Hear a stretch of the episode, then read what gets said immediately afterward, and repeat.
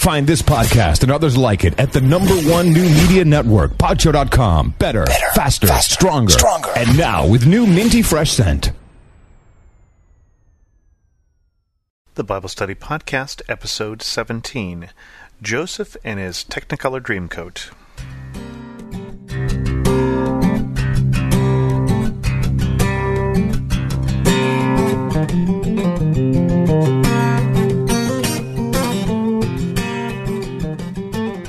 You've seen the musical Joseph and His Amazing Technicolor Dreamcoat, and now it's time to read the story from the Bible. You could find this story in Genesis 37, or at least it starts in Genesis 37. Last week we talked about Abraham, and in between Abraham and Joseph there are two generations Isaac and Jacob, who then is later becomes Israel, and one of his twelve sons, that become the twelve tribes of Israel, is his son Joseph. And just to set the stage here, Jacob, as you may recall, had a little trouble with his marriage. The biggest trouble he had with his marriage is he married the wrong woman. He worked for his father in law for seven years to be able to marry Rachel, and at the altar, his father in law switched in Leah, and he needed to work for another seven years to marry Rachel also, not instead. And so Jacob had two wives, and then he has twelve children by these two wives, and each of the two wives maidservants. So, twelve kids, four wives.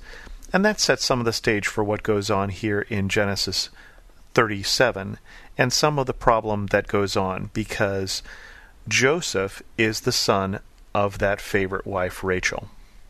And with that in mind, let's read Genesis 37. Jacob lived in the land where his father had stayed, in the land of Canaan. This is the account of Jacob. Joseph, a young man of seventeen, was tending the flocks with his brothers, the sons of Bilhah and the sons of Zilpah, his father's wives, and he brought their father a bad report about them. Now Israel loved Joseph more than any of his other sons, because he had been born to him in his old age, and he made a richly ornamented robe for him. When his brothers saw that their father loved him more than any of them, they hated him, and could not speak a kind word to him. Joseph had a dream, and when he told it to his brothers, they hated him all the more. He said to them, Listen to this dream I had. We were binding sheaves of grain out in the fields, when suddenly my sheaf rose up and stood upright, while your sheaves gathered around mine and bowed down to it. His brothers said to him, Do you intend to reign over us? Will you actually rule us? And they hated him all the more because of his dream and what he had said. Then he had, had another dream. He told it to his brothers. Listen, he said, I had another dream, and this time the sun and the moon and the eleven stars were bowing down to me. When he told his father as well as his brothers, his father rebuked him and said, What is this dream you had? Will your mother and I and your brothers actually come and bow to the ground before you? His brothers were jealous of him, but his father kept the matter in mind. Now his brothers had gone to graze their father's flock near Shechem, and Israel said to Joseph, As you know, your brothers are grazing the flocks near Shechem. Come, and I am going to send you to them. Very well, he replied. And so he said to him, Go and see if all is well with your brothers and with the flocks, and bring word back to me. Then he sent him off to the valley of Hebron. Now Joseph arrived at Shechem. A man uh, found him wandering around in the fields and asked him, What are you looking for? He replied, I'm looking for my brothers. Can you tell me where they are grazing their fields? They have moved on from here, the man answered. I heard them say, Let's go down to Dothan. So Joseph went after his brothers, and he found them near Dothan. But they saw him in the distance, and before he reached them, they plotted to kill him. Here comes that dreamer, they said to each other. Come now, let's kill him and throw him into one of these cisterns, and say that a ferocious animal devoured him. Then we'll see what comes of his dreams. When Reuben heard this, he tried to rescue him from their hands. Let's not take his life, he said. Don't shed any blood. Throw him in this cistern here in the desert, but don't lay a hand on him. Reuben said this to rescue him from them and take him back to his father. So when Joseph came to his brothers, they stripped him of his robe, the richly ornamented robe he was wearing, and they took him and threw him in the cistern. Now the cistern was empty, there was no water in it. And as they sat down to eat their meal, they looked up and saw a caravan of Ishmaelites coming from Gilead. Their camels were loaded with spice, balm, and myrrh, and they went on their way to take them down to Egypt. Judah said to his brothers, What will we gain if we kill our brother and cover up his blood? Come, let us sell him to the Ishmaelites and not lay our hands on him. After all, he is our brother, our own flesh and blood. His brothers agreed. So when the Midianite merchants came by, his brothers pulled Joseph out from the cistern and sold him for twenty shekels of silver to the Ishmaelites, who took him to Egypt. When Reuben returned to the cistern and saw that Joseph was not there, he tore his clothes. He went back to his brothers and said, The boy isn't there. Where can I turn now? They got Joseph's robe, slaughtered a goat, and dipped the robe in the blood. They took the ornamented robe back to their father and said, We found this. Examine it to see if it is your son's robe. He recognized it and said, It is my son's robe. Some ferocious animal has devoured him. Joseph has surely been torn to pieces. Then Joseph tore his clothes, put on sackcloth, and mourned for his son for many days. All his sons and daughters came to comfort him, but he refused to be comforted. No, he said, In mourning I will go down to the grave to my son. So his father wept for him. Meanwhile, the Midianites sold Joseph in Egypt to Potiphar, one of Pharaoh's officials, the captain of the guard. So the first thing we learn is that Joseph comes from a dysfunctional family, to say the least. There are some real issues here in terms of his position, and his father is certainly not helping the situation by making it quite clear who his favorite is. And so his brothers are already pretty pissed at him, and then Joseph does a couple things. One is he is tending the flock with his brothers, the brothers of the two handmaidens, uh, Bilhah and Zilpah, and he brings a bad report about them. Now, it doesn't say whether they deserved it, it doesn't say what they were doing, but basically looks a little bit like a tattler here. They they don't like him all the more. And then his father gives him a robe because I wants everybody to know he's his favorite, and they really don't like him. And then on top of all that, Joseph has two dreams. Now, Joseph did have these dreams, and later on we'll see these dreams will come true, and that these dreams were a gift from God to him. But not one of those gifts that was so great in terms of opening because when Joseph tells the people about these dreams that have been given to him, suddenly he gets in more trouble. Now his brothers want to kill him. And all he's done is had a dream. And yet, because of this dream, now his brothers want to kill him. Eventually, they decide not to kill him. They decide to sell him into slavery. And interestingly enough, they sell him to the Ishmaelites. Well, Ishmael, you may remember, is that other son of Abraham. Isaac and Ishmael. Ishmael, the son by the handmaiden, sent away. And so he's actually being sold to his third cousins, second cousins.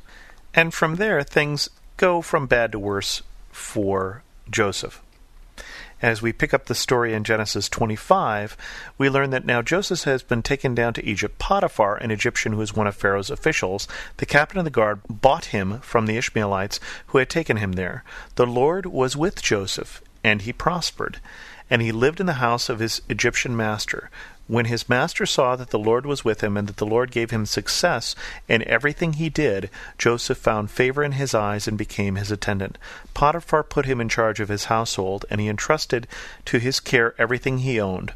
From the time he put him in charge of his household and all that he owned, the Lord blessed the household of the Egyptian because of Joseph. The blessing of the Lord was on everything Potiphar had, both in his house and in his field, so he left Joseph in care of everything he had. With Joseph in charge, he did not concern himself with anything except the food he ate. Everything's going well for Joseph. Even in the midst of this, as being sold into slavery, God is with him, and everything he does prospers.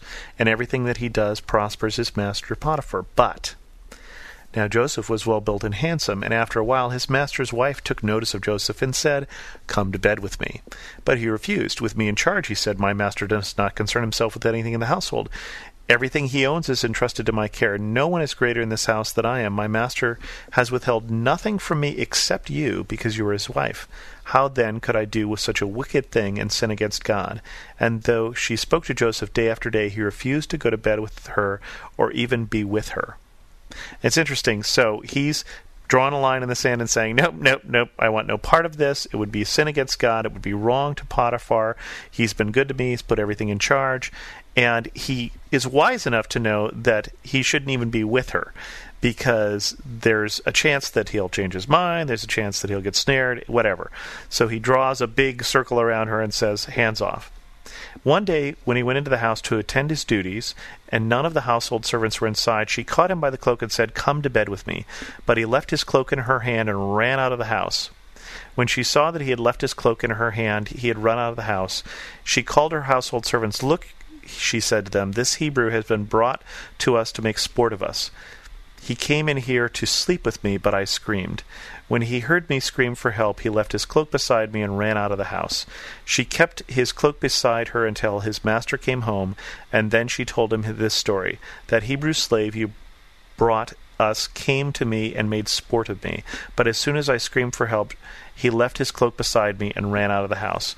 When his master heard the story his wife was saying, This is how your slave treated me, he burned with anger. Joseph's master took him and put him in prison, the place where the king's prisoners were confined.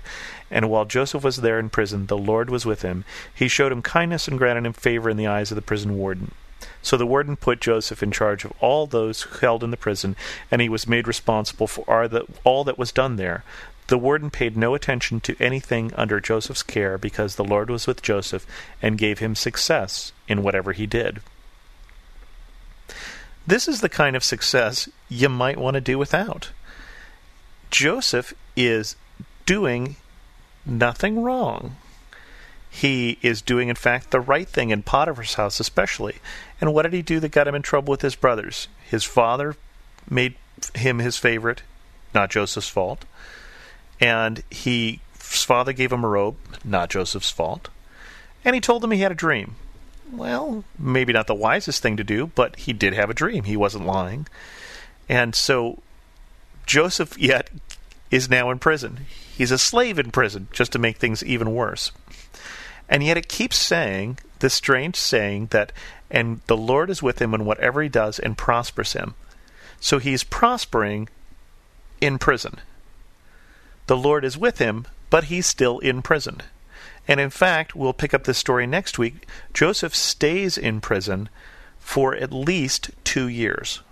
And yet he is falsely accused, done nothing wrong, and yet the Bible keeps saying the Lord is with him and prospers whatever he does. Whether he's a slave, whether he's in prison, wherever he goes, the Lord prospers him. The Lord is with him.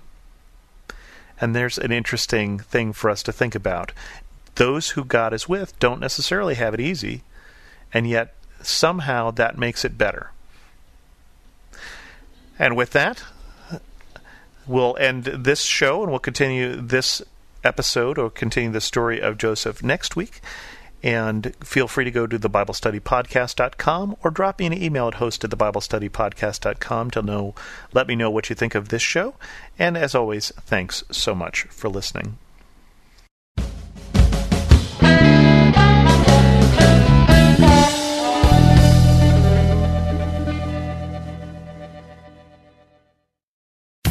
The best and the brightest served up daily by the sharpest minds in content delivery, pod show, and limelight.